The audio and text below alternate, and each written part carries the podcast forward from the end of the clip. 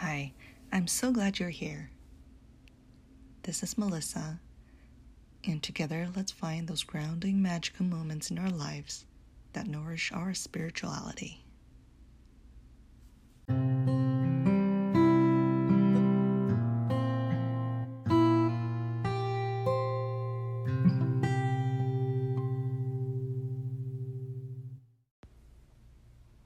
Over the years, I have discovered I have a resistance towards collecting tools like herbs, candles, and also towards doing spells, more elaborate or more formal rituals.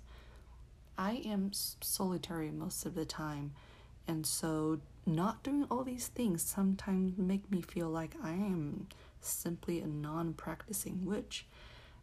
Recently, it occurred to me maybe it's something more positive. Maybe I'm just a more minimalistic witch. And first, I have to explain I'm not by default a minimalist at all.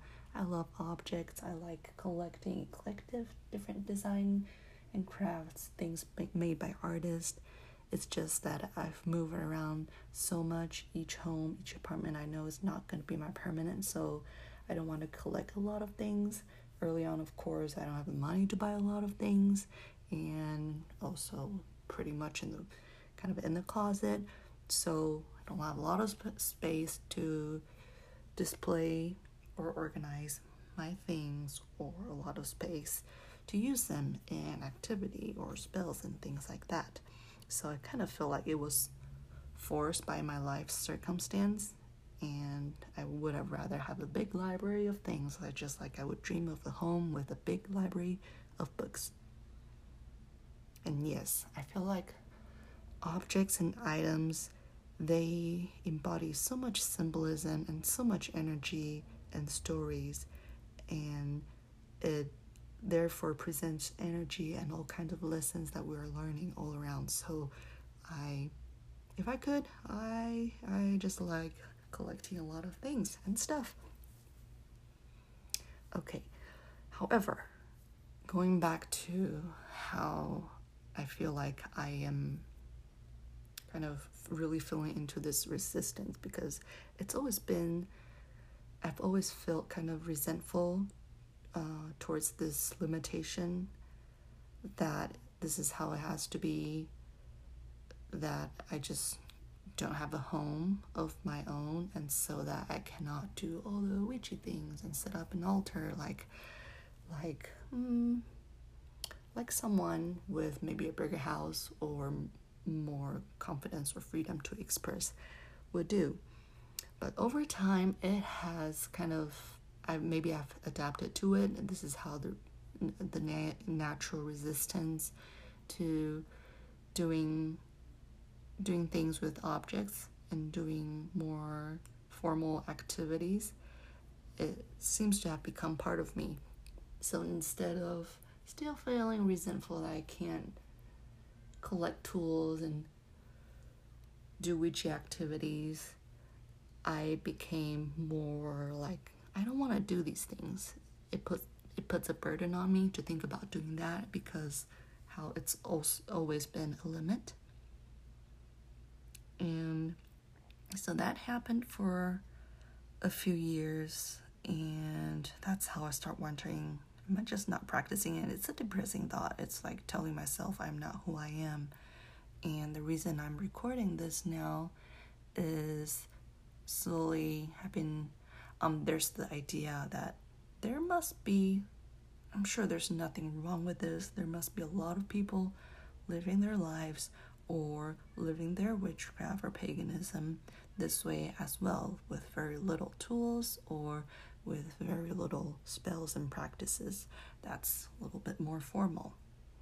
This feels significant and magical because instead of being frustrated, I was becoming more curious about why I feel this way. It frees up energy for me to enjoy and to believe in what I practice and what I do instead of what I don't. And all these times, I feel like one part of my core practice that means the most to me is prayer. instead of working magic. And uh, I'll talk about that a little bit because I think since the beginning, since I first started learning about paganism, I wondered why doing magic work seems to be a defining point. It makes me feel a little lesser. We all start with very little tools and very little money, and but having those elaborate things, kind of like making cocktails. Not a great comparison, um, in terms of where you want to be, um, but I've always felt uneasy in how much tangible, um, tangible and elaborate side of the spirituality is depicted and presented to us instead of the spiritual side. To me, paganism started as a, um, spirit, a support. Um, religious support means we need something to hold on to, a higher power to believe in for our emotional, mental community support. And that's why I gradually found like the first thing I feel like that will support me in my practice is prayers to different deities, to different nature energies, and all the other things while you know, for example, candle magic or herbs, they are all part of this earth and the energies that we're working with. But they're somehow a little excessive. It could be they could be skills, they could be additional practices, but it's not the spiritual side of the spirituality. And so I feel like it's after all these conflicting feelings, I'm finally letting this idea and how I'm living sort of come together and coexist. They're not really balancing each other, they're still conflicting, but I'm feeling into more of them. Uh, I'm feeling into both of them a little more. And I think this is about the time when, oh, minimalistic, witch that kind of term kind of suddenly popped up in my head. I'm not sure of how I feel about that, but what I mean is, I am feeling more at peace with having conflicted feelings. I also feel it's it's time and it's important to acknowledge that a person can be a pagan without doing lots of spells and rituals. I'm a pagan because of what I believe, my worldview, believing in the interconnectedness of things and the wisdom and the magic of the earth. I think spirituality are things and beliefs that keeps me going, that keeps me strong and gives me hope and faith. And that can be totally separate from from tools and from from acts and rituals if life circumstances doesn't support me doing a lot of that owning things and doing activities and i think there's a minimalistic side to it I'm sure there are many ancient pagans who live on simple means and they don't buy things in order to be spiritual. The way they live life and the way they have a belief, that's how they're spiritual and have their faith.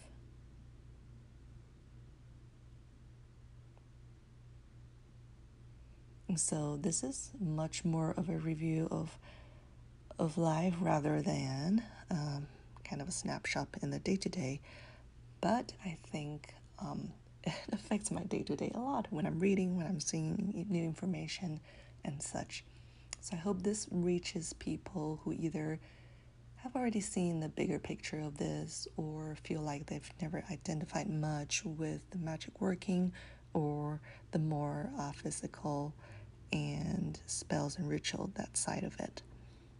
And that's it for now. Um, and I'll see you next time.